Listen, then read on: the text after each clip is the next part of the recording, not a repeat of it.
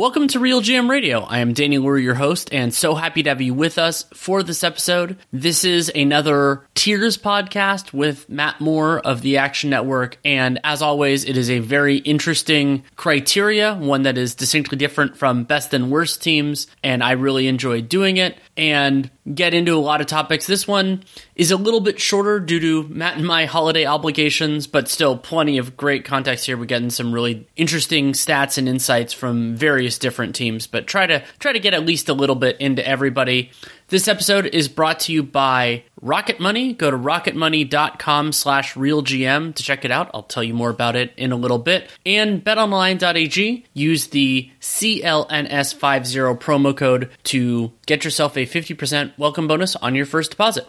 Episode runs a little bit under an hour, but there's a lot of great stuff in here, and I hope you really enjoy it. Thank you so much for coming on. Thanks for having me. One of my favorite pods to do every couple weeks that we do them. Absolutely. And as usual, you pick the criteria. And I really like this one in part because we're not ranking for best to worst. This is a more nuanced conversation. Yeah. So we're doing tiers. And this time, what we're going to do is we're going to do teams with the most runway ahead of them. Uh, so that means, you know, who's set to improve the most between now and the end of the season. If you're going to get worse, you go to the bottom. And if you're going to maintain, you kind of go in the middle. And so this way, like the teams that are most consistent and just kind of are who they are, kind of kind of being in the middle. And then the top of it really kind of is, you know, what teams have the most upside relative to how they started the season. I interpreted this as more in relation to how they've played over the season so far rather than the last couple weeks, just because that got a little hard to parse and player availability yeah. and all that. And I'll say at the outset, a couple of big things that I considered. One is player availability. You know, if you've been missing a lot of players, then that'll factor in no guarantee they'll be healthy the rest of the way. And if you've been really healthy, then, you know, that generally speaking, the pendulum will swing the other way, no guarantees. And then the other one is just a really basic thing is just opponent shooting luck. So if a team has been extraordinarily lucky or unlucky in terms of opponent shooting, generally speaking, you expect that to progress to the mean one way or the other. And I'll talk about those teams when we get there. And I will say one other thing at the outset and kind of the intro of this. Uh, Mark Stein wrote about this earlier today, kind of to some extent, is that I think there will be sellers outside of the bottom, bottom teams, but I don't exactly know who they are, especially with the motivations of teams like the Wizards and everybody else. So I didn't project as much of that as you might have, but we'll talk about that when we get there. Yeah, I think uh, it's always difficult with trades because there's kind of this like, oh, well, they got to do a deal. And then it's like, well, no, they didn't. You know, I think there's been this idea the Hawks are going to make a deal for two years and they haven't done it. And it may be reaching a boiling point, but we don't really know how that's going to turn out. I think trying to understand the mechanics of the trade market uh, is always really difficult. It is. And so I only had three teams in my tier one, which I said lots of room to improve. So there's those are teams that I expect to play meaningfully better than they have right now. And I think it's interesting because it's a group that, you know, obviously it's not the best the best because then they don't have a lot of room to improve. And it's so it's two teams that have been more towards the middle that I think are better than that, and then one team that has been at the bottom and I think they're better than that. And so the two teams in the kind of the more middle group, the Clippers are now 19 and 14, but they do still have a negative net rating. And I mean, they've been very good when Kawhi Leonard has been available. I think they're 10 and 2 now. I, I don't necessarily say they're like one of the two best teams in the West, like record wise or anything like that, but they'll be better. And then the other with that group is the Miami Heat, where a big mm. part of what is dragged them down is player availability. Like with, when Jimmy Butler has been on the floor, their offense has been good. When Tyler Herro's been available, they've been passable. And when both of those guys have been off the floor, they've been an absolute disaster offensively. And so my hope and expectation is that they'll play more. I think it's reasonable. I, th- I, think it's reasonable to kind of expect a little bit of regression there, especially look, the Heat have the second worst differential between expected uh, field, expected effective field goal percentage and actual, and I think that that kind of factors in as we talk about this. I have a hard time with Miami. Um, sure. I have them lower. I have them lower. And the issue is basically the defense is still good. It is following the pattern of a couple of teams that I have put them with over the last three, four years, like the Raptors and the Celtics, because they were similar. They had hyper versatile sets of um, sets of defenders. They had a lot of positional flexibility. They had pieces they could insert or remove depending on the matchup that was called for. They played a healthy amount of zone. They played a healthy amount of switch, and they've really been dominant in terms of, of defensive efficiency over the last couple of years. We've seen those teams really struggle in the early parts of the season. Um, overall, scoring is up versus zone and switch defenses, which I think is very interesting from a, a macro level. On a micro level, on these teams, I, I, think it's likely that they regress a little bit defensively. The question really with with Miami is, what do you think about their offense? Like that that has to be the starting question because based off of shooter quality, which can be a little messy, they are uh, the second worst in terms of that differential. If we look at just like the average locations that they find, it's a little bit more like, well, they're bad and behind the schedule, but not necessarily to such a high degree that you're super concerned about it. And also, they just they don't create really great looks either. Um, I, am very much in the in the middle place on Miami, so we'll we'll talk about where I have them a little bit later on. Sure. The last team that I had in the top tier, which is more of an aggressive swing, but the Charlotte Hornets have been the second worst team probably in the league so far this year. Interesting. they've been they've been more competitive during this stretch. More competitive does not mean good. They've lost they lost had a stretch where they lost like eight or nine in a row, but they lost a couple of those by like four. I think that the idea that they are, especially with LaMelo hopefully playing more, that they are one of the like three or four worst teams in the league is overstating things a bit. Like they have hmm. a negative cleaning the glass negative seven point seven differential. If you think that they're more like a negative three or a negative four team team, that's actually one of the biggest shifts that would happen in the league based, you know, unless they're doing that. But then the, the reason why it's a bigger swing is that Charlotte, there are plenty of reasons for them to stay bad. And like the idea that they, you know, getting maximizing the odds of the lottery. And they have all these players that are like, could kind of help other teams that are on expiring contracts that they might not bring back, like Oubre and Mason Plumlee. And it's like, they should trade all of those guys, but I don't know if Mitch Kupchak and Michael Jordan want to do that. So I'm, I'm putting them here and fully ready to feel intense intensely stupid two, three weeks from now. Yeah, so I have a bet on them to have the worst record in the NBA. Totally reasonable, even with what and, I just said. and so this isn't necessarily confirmation bias on my part. Um, so I have my power rating, which is what I use for, for kind of betting and, and determine team strength across the league. I have them as the second worst team, and I have them at a number that is quite frankly disgusting compared to an, an average team. And that makes sense because uh, the numbers that I use to project this are based off of uh, playset type, so half court, transition, and then like the miscellaneous random um, possessions that are thrown into every game. The Hornets are bottom five in half court offense, half court defense, and transition offense. Their only saving grace is they are 16th in transition defense. Otherwise, they would probably be worse than the San Antonio Spurs.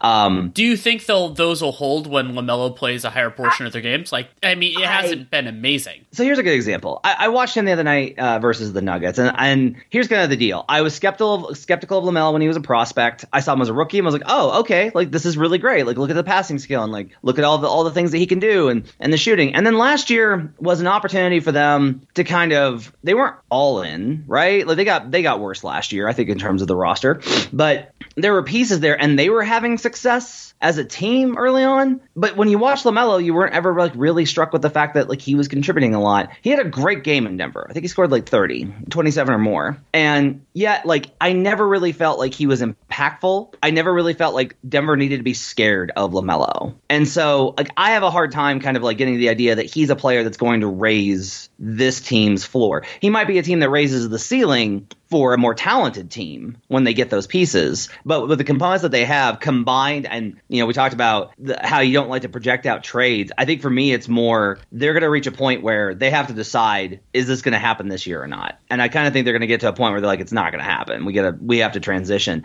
And even if they don't make necessarily trade moves, I think it's likely that they go in the other direction and, and move for, for, draft positioning. So it this is this is already a really interesting exercise because you have them in your top tier and I have them in my bottom. Yes. Um, Um, my bottom tier is labeled "The Fall's Gonna Kill You, Butch," which is after uh, Butch Cassidy and the Sundance Kid, where he says, "We can't jump. I'm afraid of drowning." He says, "Are you crazy? The fall is gonna kill you." Uh, that's exactly how I feel about the Hornets, where it's like, yeah, look, you you know all these different things about, but your just team isn't good enough. Like your team's just, not, and I think that the uh, the uh, projector, the trajectory of how their team is going is probably going to weigh them down. Um, I have a much larger and wider uh, and different top tier. Nice. So cleared for takeoff is is the top tier. These teams are the ones I think have the most runway ahead of them.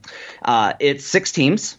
The Nuggets the Blazers, the Bucks, the Sixers, the Magic, and the Mavericks. Those are the six teams that I chose from that direction.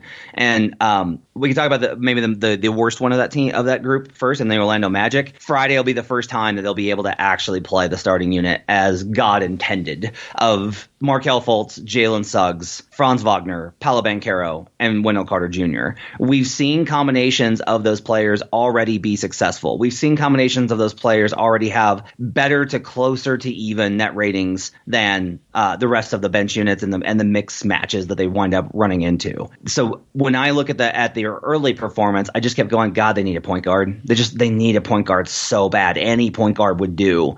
And then they get Markelle back, and then WCJ goes down, and I go, man, they need a center. They just need any center. Any center will do. You know, because I think Bomba's actually played pretty well, but they need more. And so for me, the combination of talent that they have, what they've shown, I think Jamahl Mosley's defensive intent, like his coaching, the scheme, the things that he wants them to do, I think they're headed in that direction. And so while I don't think this is going to be a good team, I don't think this is going to be a, a, an average team. I think that they are definitely trending towards being um, a not tankable squad by the end of the season, which is kind of where I had them preseason. I think they're on track to ramp up dramatically from what they were the first couple of weeks of the season, which was one of the worst teams in the league, to being very much in the Wizards esque kind of area uh, as far as the overall team performance. There's a parallel between what the Magic hope will happen the next couple weeks to what happened to the Nets about a month ago, where they finally reached the level where they could play NBA caliber players for close yeah. to 48 minutes a game at every position and like that I think is what really coincided with the Nets taking off. I mean, there was other stuff and you want to give credit all all around coaching staff, players and all that, but the drag of playing e- either just players who aren't good enough or who just can't do the right things is so palpable in certain situations, and I think Orlando has been one of those over the course of the year. And I mean, some of that is you made a lot of bets on injured players, some of that is you're not pushing as much of the finish line, but I think it's going to make life a lot easier on Paolo Banchero and, and everyone else. And a lot of those guys have done really well. So I'm excited to see what the surrounding talent does. Nate and I did the strategy stream on that game when they beat the Warriors in Orlando, and it was like that was that wasn't fully operational, but it was closer. And yeah, I agree with you there. One that I think is interesting to discuss, and the hardest team, or one of the hardest teams for me to place was Philly because you have these two those uh, forces that I was talking about in the intro running against each other. So one of them is or like Philly's best players haven't played that much of the season. Maxey's missed a ton of time, Harden's missed time, and Embiid's missed time. But they're also arguably, I would say they're probably the second most lucky, but maybe the single luckiest team in terms of opponent shooting. Mm. And so if you square those two things, my instinct is better players helps them more than regression of the mean in terms of shooting luck. But I would be I'm interested in how those two things square off. That's interesting. You know, the second spectrum data is a, a little bit different um, from the perspective of it thinks that the Sixers are, let's see, fourth in terms of opponent uh, performance over the average expectation. Because that's using on, contested, right? Like that uses yeah, how close the defenders right. are. How close, like where they're shooting from and what the contest level is. When you factor in who the shooter is based off of their EFG, um, they come out to, uh, let's see, sixth worst uh, in terms of the differential. Um, and so there's still kind of an indication here that it's probably going to regress like a little bit. What's what's funny about all these numbers, too, Danny, and, and this is not going to surprise you. These numbers are so much different than they were last season or the year before because all the shooting is higher. Right. Like everyone's just shooting so well. So it's like, yeah, you're just slightly worse than an average team shot is shooting, or the average than what you'd expect. You're just slightly worse, and that's way below par for this point in the season. Um, with the Sixers, I think for a lot of me, it's not just the injury stuff. It's that okay. They start off the season and they're just a mess. They're a mess on both ends. Embiid is, is out of shape, disinterested, not playing well. Uh, Harden takes over. The Harden gets hurt. Maxey takes over, and then Embiid kind of rounds into shape. And Embiid takes off, and they become kind of this defensive juggernaut over the last couple of weeks. They've been great on the defensive end. Harden returns, and you're like, that's going to compromise your defense a little bit, and it will. The question is, what will the net be, right? The, if you if you try and put like a quantitative value to the net rating on Harden, how much is that balanced out by the adjustment to the overall over the course of, of not a game, but over the course of many games and hundreds of possessions? What does having James Harden look like? And the, the result's going to be positive. It may not be hugely positive, but it's going to be positive.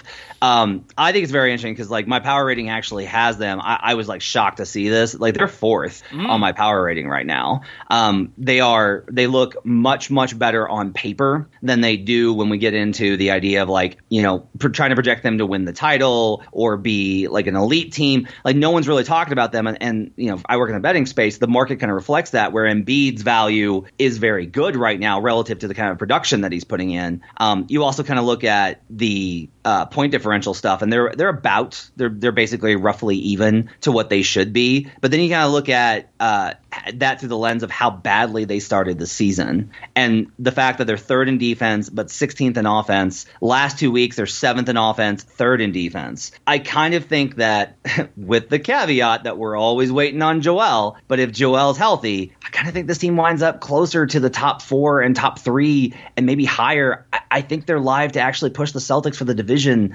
Uh, I think this team is real is much closer to what we thought they would be in preseason, or at least I did, uh, rather than than what it looked like after the first two weeks of the season. I love the point about a shaky start because I do think that was really present with the Sixers, and they they had some turnover, but also just kind of piecing things and, and Embiid's health going into the season. That's a, that's a really interesting point. I agree with a lot of the, a lot of the teams that you had in that group. That's why I pointed out the Sixers are are, are in my next group as well. Um, one thing I brought up shooting luck with the Sixers. It's also true with the Magic. They've been they've been on the lucky side so far. That's been a big part. I think teams mm. have the second worst three point shooting during that win streak they had in the entire league, and so mm. you know, mm. that factor that yeah. factors in. But they're definitely does. But yeah. they also didn't have Wendell Carter, so like you that that's a big force. The other direction, I wholeheartedly agree with you on Denver. They're 19 and 11, but they do have the their, their net rating isn't that great, but I think it'll get a lot better. And I'll, I do not want to get into it. I know you and you and Adam and other people have talked about it. Do you think the bench stuff is getting closer to solved, solved completely, or like where is where is that now? I think it'll still be a mess. I think that they'll have to probably make a move around the deadline to figure out something. It's so tough because they're just trying to survive eight minutes a game.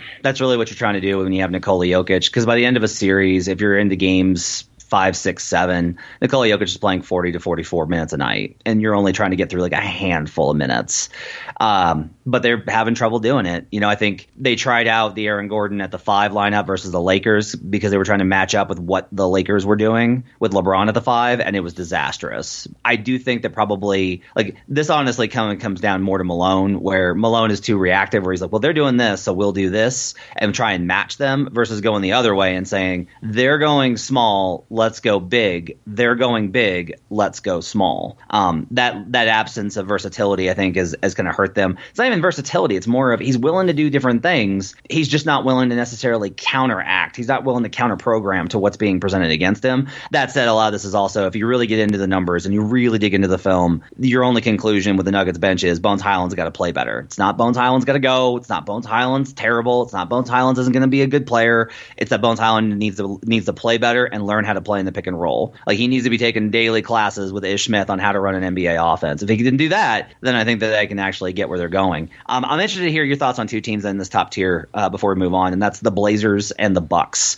Um, Portland has obviously had a huge hit to their injury stuff. They were number they were one of the top teams when I looked at man games lost. That makes a lot of sense because you without Dame for a significant portion and Anthony Simons. They managed to weather that pretty okay. The bigger thing here is the schedule. The Blazers have the least remaining home uh, away games of any team in the league oh. by uh, several. Um, they are home heavy the rest of the way, and that's going to I think help them pretty considerably. This is post Christmas, by the way, notably, um, as they're on the road versus uh, the Nuggets on Friday. Um, so I look at the schedule, I look at the injuries, I look at the overall makeup, I look at where they're kind of at, where they're probably not as good as they were early in the season when it was like, hey, could this be like a top seed? They're settling into what we kind of thought they would be ninth in offense, 24th in defense over at cleaning the glass. But I still think that the runway for this team in terms of winning percentage and being able to, to find the wins that they're going to need, um, again, not same with Embiid, provided Dame can stay on the floor, I think their runway is very long for them to take off and have a great run to the end of the season.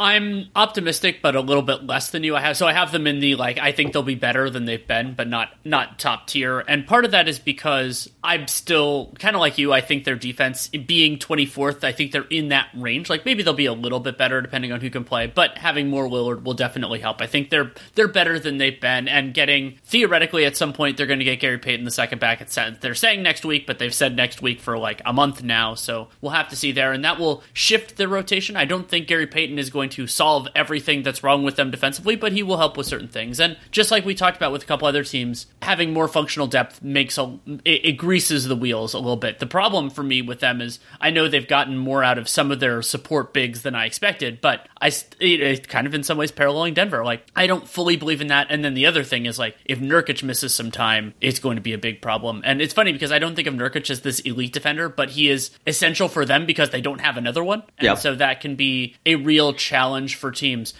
So many more teams and tiers to discuss with Matt Moore, but first a message from Rocket Money. Do you know how much your subscriptions really cost? Most Americans think they spend around $80 a month on subscriptions, but the actual total is closer to $200 or even more. That's right, you could be wasting hundreds of dollars each month on subscriptions you don't even know about, and that's why there's this awesome app. It's called Rocket Money. it's formerly known as Truebill that tries to attack that problem. The app shows all your subscriptions in one place, and then it can cancel for you whatever you don't still want. Rocket Money can even find subscriptions you don't know about or, or, that don't you don't know you were paying for, and you may even find out that you're being double charged for a subscription. To cancel any subscriptions you have that you don't want anymore, all you have to do is press cancel, and Rocket Money takes care of the rest. So get rid of useless subscriptions with Rocket Money now. Go to rocketmoney.com/realgm, R E A L G M. Seriously, it could save you hundreds per year. That's rocketmoney.com slash realgm. Cancel your unnecessary subscriptions right now at rocketmoney.com slash realgm. You said there was a second one you want to ask me about. Yeah, the Bucks. I have a hard time with this one. So, okay, the schedule's been easy. They've had a really easy strength of schedule so far, um, and that's reflective across the board. They've been home heavy, um, and the offense is, is awful. And so there's kind of this expectation that the way I've kind of been looking at them initially was, look, they're 15th in offense the defense we can trust and rely in. Shouldn't the offense improve over the back half of the season? They've missed some guys uh, with Chris being out for most of this start to the season. Um, you know, Jrue's been had a few games in and out, etc. Uh, Giannis has missed a few, had a couple of rest nights. So shouldn't the runway be longer on this? I'm kind of rethinking it the more I get into it because I kind of wonder if I'm doing the opposite of what I've done with Boston, which is I'm just like, look, Boston's going to regress. They're going to go the other way. This is not sustainable. And it's not that I don't think the Bucks defense is sustainable. It's that I think I'm assuming too much of the Bucks offense. Like, what if this t- this offense just isn't good because they don't have the wing depth, especially if they don't pull off the Crowder trade? Like, if they're not able to pull off a, a trade for another wing, they just I just don't know that they have enough wing depth to get through the rest of the season and into the playoffs with a really strong performance. They're going to be a problem no matter what because they have Giannis and he's amazing. And every single night I'm just wow by watching him, even when the numbers aren't as good as they have been in recent years. But the offense used to be a juggernaut with the kind of spacing and shooting they put around Giannis, and it just has not been the last couple of years.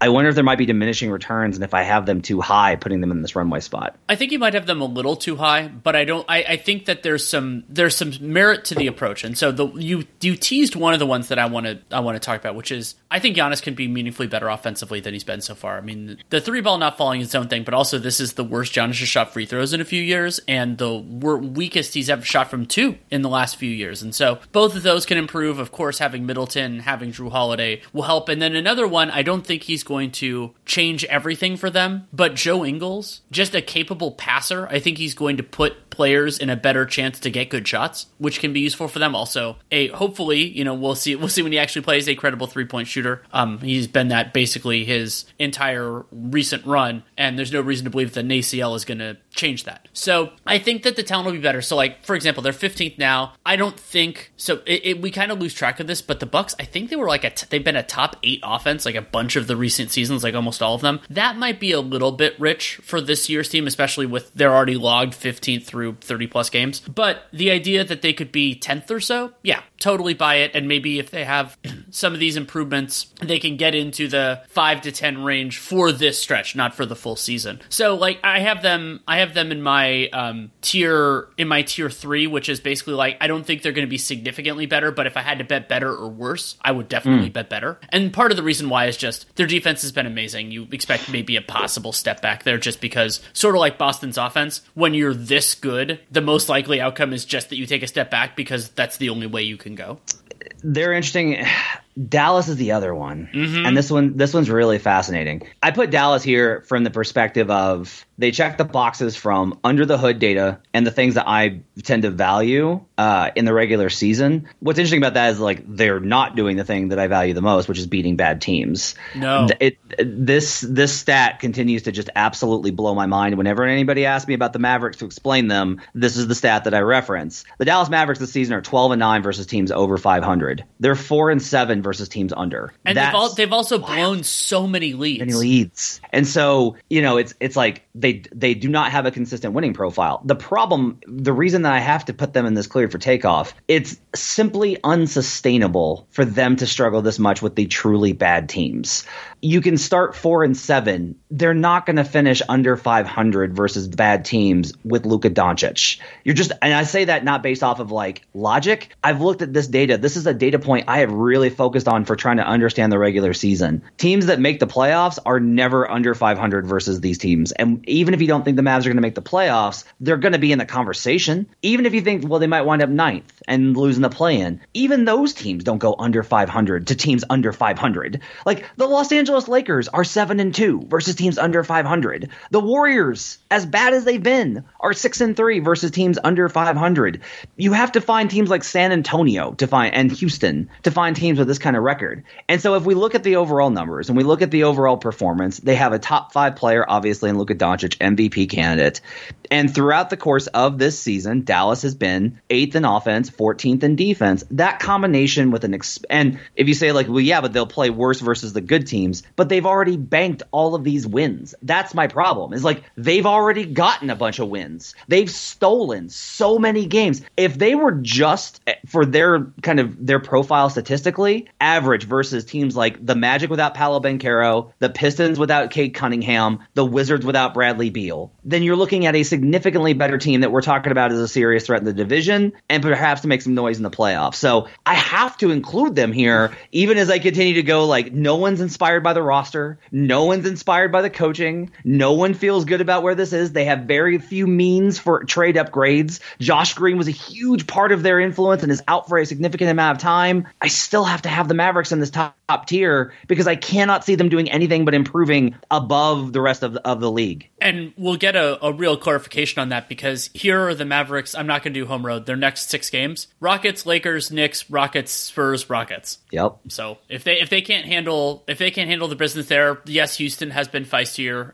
over this stretch, last if this stretch. If they and of course the Knicks have, have been doing very yeah. well, but that's you know like if they can't do it then then I'll, I'll start to freak out a little more than I am. But I agree with you on the idea that they do. One concern for me in terms of late game, even though Maxi Kleber hasn't been great this year, losing a player who unlocks a specific scheme is yeah. always a big challenge because then you just can't do quite the same thing. In yeah. some ways, that might simplify things for Kidd, but probably not in a good way. You know, just the okay, now you have to do the best you can with JaVale and with Dwight Powell, and and and you can't really get another Maxi Kleber. Like there just aren't enough of them around to like yeah. pick somebody up for that stretch of time. So yeah, I'm I, I think that's right. And Luka's been really durable over the course of his career. So like there's there's a, eh, yeah him him also. I wonder what their offense would be like if he ever missed extended time. But this, especially without Jalen Brunson this year, that's going to be a challenge. One that I had trouble with, and I'm very interested for you, is the Toronto Raptors. So they're mm. currently even in net rating 14 and 18. They had this five game losing streak that snapped with Pascal Siakam dropping I think it was 52 or 53 at MSG or no wherever that game was on Wednesday night.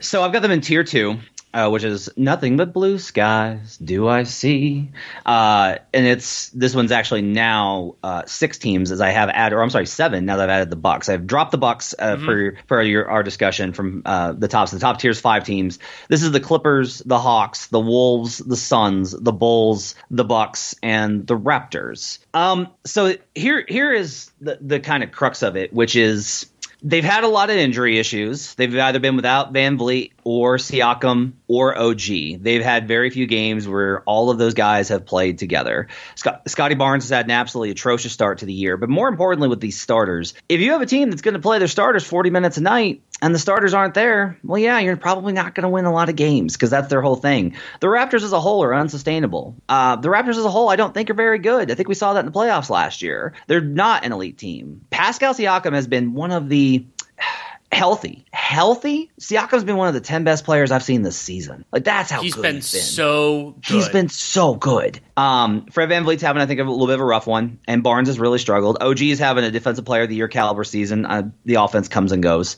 Um, I don't know how they improve, but I also just don't think necessarily they're as bad as kind of the record indicates, and the numbers kind of back that up. If we just kind of, I'm trying very hard not to get caught into how these teams feel because the Raptors by point differential, their win, their Pythagorean win differential is minus two. It's 29th in the league. They should be two wins better than they currently are at 14 and 18. So you're talking about 16 and 16 there, right? Like that. That's where they should be. Is 16 and 16 this season. They're a 500 club club. Um, they will probably go on a stretch where they inexplicably win a bunch because they are well coached and they are they do have talent. I don't see them adding a major piece that makes them into a contender. I don't see them being able to find the trade assets to even improve the bench so that it's a little bit more stable.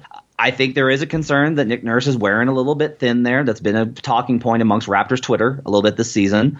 But if I just look at like, okay, are they going to get worse? Are they going to get better? Are they going to stay the same? They've underperformed so far. I don't see reasons for them to get worse. I think they can only improve, even if it's just like a little bit. I agree with that, and I, I think I think they can get better slightly. I think they can get modestly better on offense and then meaningfully better on defense, just because they when they have it, they have a lot of defensive talent, and that that's enough to to really move the needle. The question, and I've been saying this for like three years now, and Raptors fans have been pissed at me for most of those three years, and that's fine. Is ownership Masai Ujiri, are they comfortable with what this team is, even at full strength? Like the idea that they're competitive, and I think one idea is like they're one, they're like Siakam maybe take, yeah, I mean, if he's just this guy, that could be enough for it. Or you do what they did in the Kawhi trade and you were close and then you acquire, you acquire somebody who can push you over. Or do you just, are you just kind of sick of that? Like, and especially if, if, you know, Nurse's stuff is wearing a little thin, do you want to go in a different direction? But the problem for the Raptors, and this is something that I've brought up during this time is it's like I think it's an uninspiring place to be overall. Yeah, but but they're too good to tank. They really so, think that they seem to think that they're just like, well, if we just hit the right kind of, if we get the right opportunity, or if like a star falls in their lap, then they can, I mean, you know. And I understand that because you're like, well, that's what they did with Kawhi, right? Is like they just hung around, and I'm like, yeah, but you traded DeMar DeRozan for Kawhi, you know, like I, I don't know, and, that, and, a, and, a, lottery pick, and they haven't yeah. had a whole lot of those since then. I mean, I felt I thought they got a heist in the Kawhi Leonard deal, even with him there for one year. But the the other big problem is there aren't that many Kawhis that ever become available. Yeah, and like if they do, there's usually a lot of pressure to send those guys to the right place, and teams usually cave to that. The Spurs didn't. Spurs were like, "We'll take the best deal," and the Raptors were like, "We're willing to, to go ahead and make a one year run at it." that circumstance, I just don't think is replicable. And you can like, look, do I think that all of these guys are quality starters on playoff teams? I do. I really do. Do I think Scottie Barnes is a franchise superstar? I don't. I didn't think it last year. Um, do I think Siakam could be the number one on a championship team? I don't. Do I think OG can be the number three on a championship team. I don't. There's a lot of teams I think would love to have Fred VanVleet. I think a lot of teams would benefit from having Fred VanVleet. But like I don't know how much better he can make this group. They're all very much comprised of guys that will make other teams so much better, but they don't necessarily make each other good enough to be a real serious contender. Um, so I agree with all that, by the way. Um, maybe some specific player stuff, but we don't need to get down into those weeds. We don't have enough time. BetOnline remains your number one source for all your sports betting needs this season, everything from NFL and bowl season to esports. You'll always find the latest odds, team matchup information, player news, and game trends at BetOnline. BetOnline features live betting, free contests, and live scores for almost any sport or game imaginable. Fastest and easiest way to bet on all your favorite leagues and events. So, head to betonline.ag and use the promo code CLNS50 to receive your 50% welcome bonus on your first deposit. Again, make sure to use the promo code CLNS50 to receive your rewards at BetOnline, where the game starts. One team that I had in tier two that I don't recall you mentioning, and it's on the idea of whether you want to call it a dead cat bounce or it can't be worse, is the Spurs because uh. they've been just so unbelievably terrible, especially on defense. Yeah. And it's it's just hard to imagine. I mean, they've and they've had player absences, and also they don't they're like their offense is going to suck. Like they just don't have good enough offensive players to make it work. And so again, it's kind of similar to Charlotte, where it's like they're still going to be bad. Like I think uh, the Spurs are one of the four worst teams in the league, unless they like somehow acquired somebody unreasonable. They they're going to be there. But the idea that they're like number thirty by a significant margin, like that's jarring for me. So I have them in likely to fade a bit. I think they're going to get a little bit worse. And you say how, and the, the reasoning is because they started five and five. Oh right? God, that's true. Like I mean, they, started, they, just had one of the worst like fifteen to twenty yep. game stretches we've seen in the last decade. They they did they did, but they started five and five, so they're five uh, and fifteen since that run. They are twenty seventh in offense, thirtieth in defense. The numbers say that you're right that they should basically be. Um, oh, I'm sorry, the numbers say the opposite. They say this should be 2.6 games yeah, work. They're they're so, overperforming their yeah. point differential. It's hilarious, yeah. but that's because they've had some spectacular demolitions. And, and, they had well, and they and yeah, that's that's a lot of it, right? Um, I also just kind of think that eventually, eventually there will be decisions like you know what, Devin Vassell's probably has a sore hamstring, so he's probably gone. Keldon Johnson you know that ankle's just barely been really bothering, and we're hoping to get him back soon. Um, well, and even the, just like move some of the capable pros, you know, like yeah. that, that sort of thing. Like, oh like yeah, every, the, the gravity, I, the gravity in these circumstances. The problem is, I just don't think there's that there's there's that much that's nailed down that's actually good because yeah. they're like just, does, they're does, terrible. Does, yeah, exactly. Like, how does trading Jakob Poeltl take you make you worse from being the worst point differential team in the league? Um, oh, by the I way, just, his the his rim protection stats falling off a cliff this year is one of the yeah. bigger mysteries that I'm waiting. I, I, the only answer is just to wait and see. But like he's been one of the best rim protectors the last three four years, and it's just abysmal this year. The other thing is just simply that the Spurs are the one team, the singular team that you can recognize that isn't trying to improve. I think the Rockets would like to look better by season's end. If nothing else, than Stephen Silas would because he wants to keep his job. Um, well, and Rafael Stone potentially too. I think the Pistons are in a similar kind of boat where they'd like to develop, even if they, they want to be bad. You want to see Killian Hayes develop into a good guy. You want to see Jaden Ivey. You want to see like you want the players to continue to develop. They're the, the Pistons are closer to what OKC was last year rather than what the Spurs are now, which is the Spurs and they have been transparent from it from day one. Yes, we are doing this. And so in those situations, I don't really see a scenario where the players are going to invest themselves when the team has made it clear what their intentions are to where like that's the problem is you can compete and we saw this. They were tough early in the season, but you get into January and after the All-Star break and everybody knows the deal and they're just punching clock and that's where I think the Spurs are probably headed. One of the hardest teams for me to place was the Indiana Pacers, and mm. the Pacers. The defense has actually been a little bit better than I thought. They're twentieth, seventeenth on offense, but some of that is due that really cold stretch they had. Tyrese Haliburton missed a lot of that, and for for them, some of it is personnel. Like I just have this lingering question of what in the world is happening with Miles Turner. But then the other part of it is I, I actually think things might stay similar because I believe in the talent they have and getting to where you know like, as long as Mathurin and, and all these other guys can stay healthy and it's not like they're loaded, but I think they do well with the guys they have. I think Carlisle is a good coach, but also they they have all this cap space. They have this. They have they've been swirling in trades for over. So it's just like I, I have them in ba- in the basically even, but I feel like you could argue them in almost any tier. Yeah, so defensively, you know, based off of uh, uh, various statistics, they're they're either fourth luckiest or they're actually like top. Mm, let's see here, top fifteen to twenty, top twenty. Um, unluckiest, depending on which metric you're kind of using. Uh, the stats that I've got based off of what they're expected to shoot. I think in terms of the opponent yep. shooting, I, I kind of look at Indiana and I think that they're probably I think the way I kind of look at it is like, look, they're a, they're a 500 team right now, hanging in the playoff race. Tyrese is getting a lot of buzz for most improved, despite Wally Szczerbiak's comments. I did a deep dive on Hallie, and like Hallie is the closest thing I've seen to Steve Nash in a long time. Like he is such an into he has so many things that he's going to add to his game over the next couple of years as a passer. I legitimately think that we're going to see him like averaging 12, 13, 14 assists. Like it's it's incredible how many things that one he's already able to do and the willingness to combined with how many times I, I see stuff where I'm like, oh, you don't have this in your arsenal yet. Like he doesn't have the Nash loop under the basket turnaround. He has like little stuff like that that I think he's going to add to his game and become even better. Um, but this season, I, I, I just don't look at them and go like this is a 500 team. I think that we get really enamored by the individual components and not like what does the overall strength of that look like? Because I think like for me, I think Buddy Hield's played really well last night. Like he had he had a def- he had two defensive plays late in the clutch last night versus the Celtics, and I was like, don't know I've ever seen Buddy Hield make two defensive clutch plays ever. Um, Miles Turner is Miles Turner. I've always been high on him. We'll continue to be high on him. Love what he brings to the table. Uh, Hallie's great. Mathurin's great, etc. But like I don't know that that combination of players is like, oh yeah, they're going to be good enough. I think that they'll lose steam. I think there's diminishing returns, so I have them in likely to fade a bit. I don't think they're going to be they're going to fall off a cliff. I just think that you're, you're going to you're going to we're going to wake up in March and be like, yeah, you know, the Pacers are on pace for 37 wins. They're probably going to be in the play-in and lose in the first round. That's kind of where I've gotten to with Indiana. The other possibility for them, and we saw this a little bit with the time that Haliburton missed, is that these ensemble teams, generally speaking when players miss time, which inevitably happens in an NBA season, then they crumble a little bit and that gets them to the place that they were going to be. You know, the idea that yeah. the Pacers at full strength are maybe a little bit above 500, but how often are they going to actually be there? There's a parallel here, obviously, with the Toronto Raptors, who we just discussed. And so I don't, you don't want it to happen to anybody. It will probably happen to somebody. That's just the way these things work. What tier is closest to zero for you?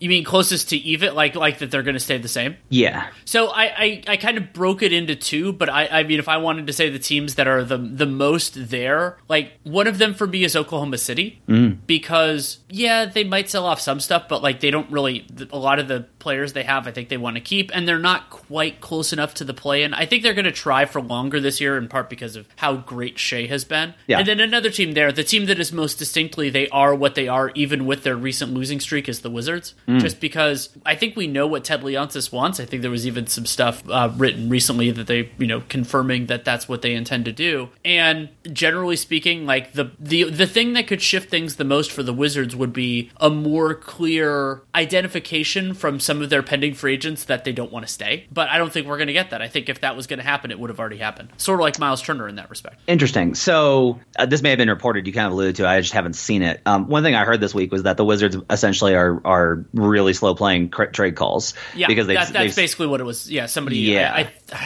might have been Jake Fisher. Somebody wrote about it yesterday. Yeah, and so some of that I think comes like the the talk was like they want to they want to hear they want to see that what everybody looks like together, right? Mm-hmm. Um, I have them surprisingly. Again, we have disagreements here, which is great. I have them in the fall is going to kill you, Butch. And the reason I that's what should happen with them if this were a yeah. if that if they were run the way I ran a team, that's what would happen. So there's two things here. Um, you're right about Leonsis and his intentions. What you're what I think might get lost here is there is a part where once the belief internally goes in the locker room, ah, ownership can say like, nope, we're going to keep pushing, guys and the players will be like, okay, we'll just keep collecting checks because I saw this team and look, they're on a West Coast road trip. It's a rough stretch.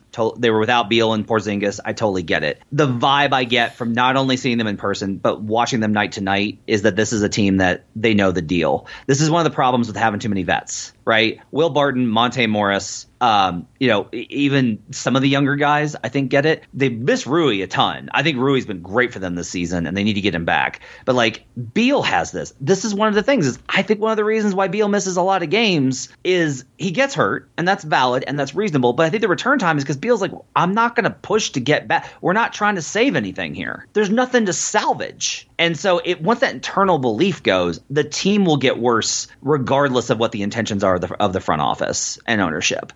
And so for me, it's like they're going to get to a. And the other, here's the other thing is when I heard, you know, oh no no no, like we want to see what this looks like healthy. That is the same as when they're like, this coach is absolutely not getting fired. We have full faith and confidence in this coach. It's a public statement that indicates that you know what's coming anyway. And so I think that the Wizards are likely, um, e- even if they don't sell off the assets, I think this team's going to go down the drain the second half of the season because I don't see them believing in themselves at all. There are a bunch of Eastern Conference teams. I think you're really right on that. That it, it feels like the bottom is going to fall out for a couple of them, but figuring out who it's going, like which teams, and it doesn't happen with a couple teams first, so then somebody like it would have, but they're like, crap, we're in the play-in or maybe yeah. in the playoff mix. Like that could happen too. I think that's going to like the Hawks are maybe one of the weirder teams for that. Yeah. I want to briefly go through. I have this group where it's like you're really good, but are but you might not like this might be a little bit too rosy. And so for me, that group is like the Celtics, the Cavs, the Pelicans, like, and I have the Suns here, though player availability could swing the other way for them. And where it's like, yeah, you're good, but I mean, the Celtics have a plus seven differential. Like that, that's a lot to ask of anybody. The the Pels yeah. and all these. So it's like I don't think I think they're. We'll talk about them a lot in kind of like the higher tiers conversations, but in this sort of thing, I think we can move on more quickly from. Unless you have a disagreement. Yeah, well, I have I have a little bit. So um, they are what they are for me. That that group is the Nets, the Heat, the Jazz, the Kings, the Cavaliers, the Pelicans, who you mentioned,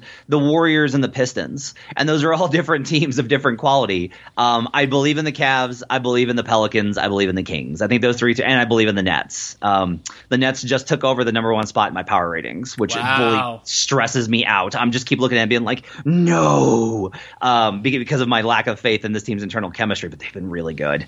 Uh, they've been so I, good. Like the last three, four weeks, they've been fantastic. The Cavs have started off house on fire offensively, cooled off dramatically, and then kind of stabilized. I watched them last night on NBA Bet Stream. I know you do those streams with Danny as well, your own stream. Oh, I'm on the Bet streams, and like I just they've got so much talent. They've got so many guys that can score. Like Jarrett Allen's like working in the post. Like they have so many weapons. I think that their their offense will will stabilize and maintain a top ten rating, and I think they're going to be a, definitely top five defense. So I believe in them. Um, I actually believe in the Pelicans. I think that th- what I've said about the Pelicans from a couple weeks back, and I continue to believe this is true. The reason I I, I like them was I was like they're going to figure out a lot of stuff, and then they figured it out, and so now I think that this this is where they are. They're probably they're going to lose. They're not going to be like a dominant squad, but they're going to lose a little bit. My likely to fade a bit team, which is kind of the rosy one that you were mentioning, Spurs, Pacers, Thunder, Knicks, just because I'm like I don't know that that the defense is sustainable. Yeah. It's, just, been, it's been it, during this stretch. It's been pretty ridiculously good. Um, Boston, I've been calling for regression for weeks. I was like, this team should not be this much of a favorite to win the title. Tatum should not be this much of a favorite to win MVP. The Celtics are good. They're going to be there in the end. I have a high level of confidence they'll probably make an Eastern Conference final. Um, but they're not like an all time, all time, like all world great team. And we've kind of seen we've seen probably uh, too much regression in the last couple of games. They're not as bad as they've looked in the last two weeks. They're not as good as they looked in the first month. Um, the Grizzlies, I got to get your th- your thoughts on Danny because like I can't figure this one out. They're now top five in, in half court defense, which is really impressive and shows what Jaren Jackson does. They're still so dependent on half court on transition offense. Ja is still so shaky when you throw different coverages at him in terms of the pull up jumper the Desmond Bane thing, he'll come back, and that matters a ton. For whatever reason, I just can't believe that the Grizzlies are this good in terms of win record and point differential. I can't find myself buying into that this team is this good, despite my kind of Grizzlies lean in most things. What are your thoughts on the Grizzlies? I think they're going to be a really good regular season team, extremely well coached. They have a lot of talent. Um, interesting note on the half court thing. I, you probably know this, but Memphis has not had an above average half court first shot offensive rating when Ja Morant's been on the floor any of his years ever in, in the league, yep. which is just yep. so bizarre. But they, as you said, they're so good in all these other elements that they, they do it differently, and Ja deserves a lot of credit for that when he's on the floor. I believe in their defense. I think that Jaren has taken steps forward. I think they have a lot of overall team execution that that and I mean, remember like Ziaire Williams, a number of these other players that can kind of help help things work. Like they they've they have some absences that they've filled pretty well, but then they can bring in other people to do that. So I think they're going to be a damn good regular season team, and that's really the threshold that I was using for this. I'm still not all the way there. I think in some ways, sort of like what happened to the Celtics in the finals. Like their offensive issues will come home to roost at some point during a playoff series, but I don't know when that's going to be. But I still think they're very good.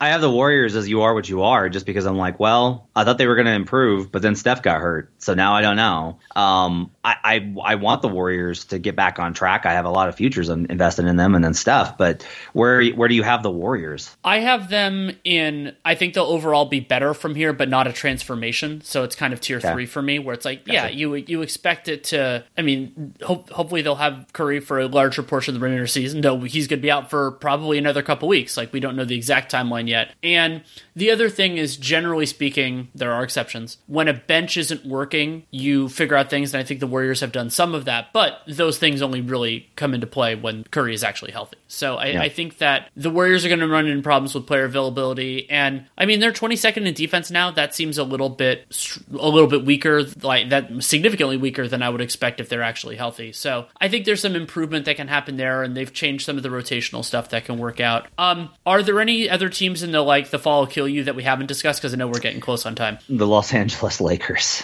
Um, I don't know what in the like. Yeah. There are two things with them. One is like I don't know what they should do, and I'm sure what they will do is not what I think they should do because they're the Lakers, and that's just the way this works.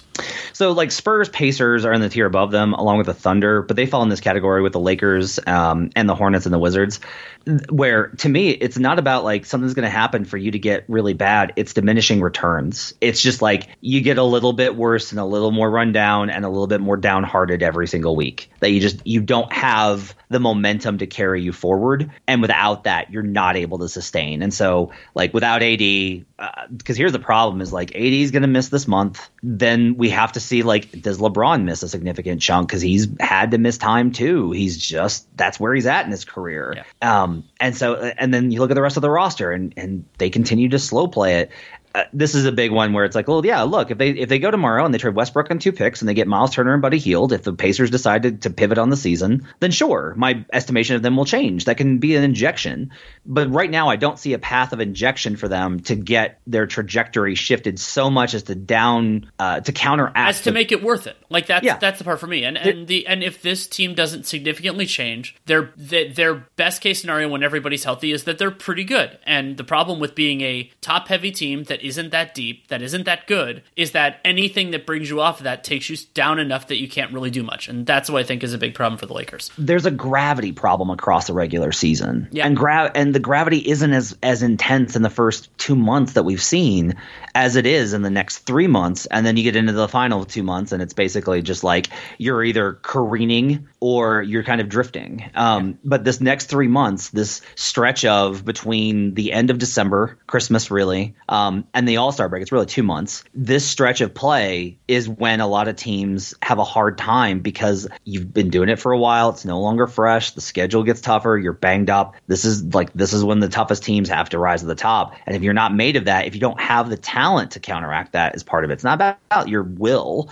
It's about your talent. If you don't have enough, it's hard to stay above the gravitational pull. And I think that's going to be the problem for the Lakers. It's a fantastic point, and we'll have to leave it there. Thank you so much for taking the time. Thanks for having me, Danny. Thanks again to Matt Moore for taking the time to come on. You can read his work at the Action Network. You can see him on the bet streams on NBA League Pass. They do a great job. You can also listen to him on the Action Network podcasts, Locked on NBA, Locked on Nuggets, and follow him if you don't already on Twitter at HP Basketball. Love having him on. Find them some of the most clarifying conversations that I have in basketball, and that's part of why I think we both really enjoy the process. And going through where things are going from this point is especially compelling considering we're still far enough from the deadline that I think teams are making decisions, so things aren't necessarily clear yet. So I really enjoyed that part of it as well for this specific one.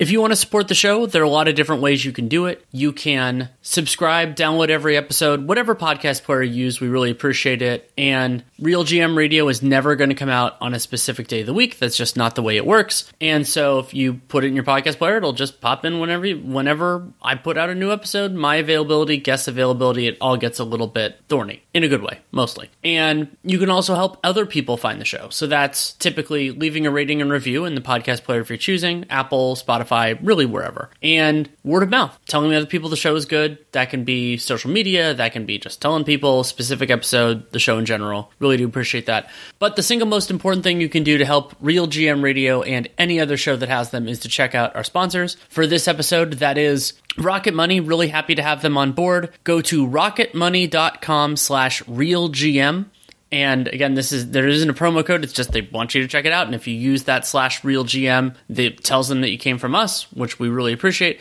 And then betonline.ag. There you do have a discount code. CLNS50 gets you a 50% welcome bonus on your first deposit. Really do appreciate that, and hopefully you get a benefit as well. You can also check out my other work, Nate and I going strong, Dunc'd On, Dunc'd On Prime. We just did Top Prospects, which was a two part podcast. We added John Hollinger this year, which was really fun. It made the conversation different, and some of the conversations, in particular, players that we diverged on, I thought was really compelling and clarifying. Then Nate and I also do the NBA strategy stream, which is on on League Pass. We're off right now until the new year. Will be uh, New Year's Day is currently our next scheduled broadcast, but you can still check this out. And if and, and if you were doing a team that you live near, then you have to watch it a couple days later. But you can do that, or one of our you know better broadcasts. You can check that out, like a big fourth quarter or something in that realm as well. Also, written work at the Athletic. I have two or three pieces that I'm working on right now. I don't know when they're going to be published. I was inspired by recent events to do a couple different things, and so hopefully those can get into editorial. But in the holiday season, I'm not going to push them on timing, and they're not going to push me. So I appreciate that. If you have any feedback, good or bad or indifferent, Danny Leroux, NBA at gmail.com is the way to get it to me. If you take the time to write it, I will take the time to read it. That is an absolute promise. I don't promise to reply, though I try to. And that is all for now. So thank you so much for listening. Have a happy holidays, take care, and make it a great day.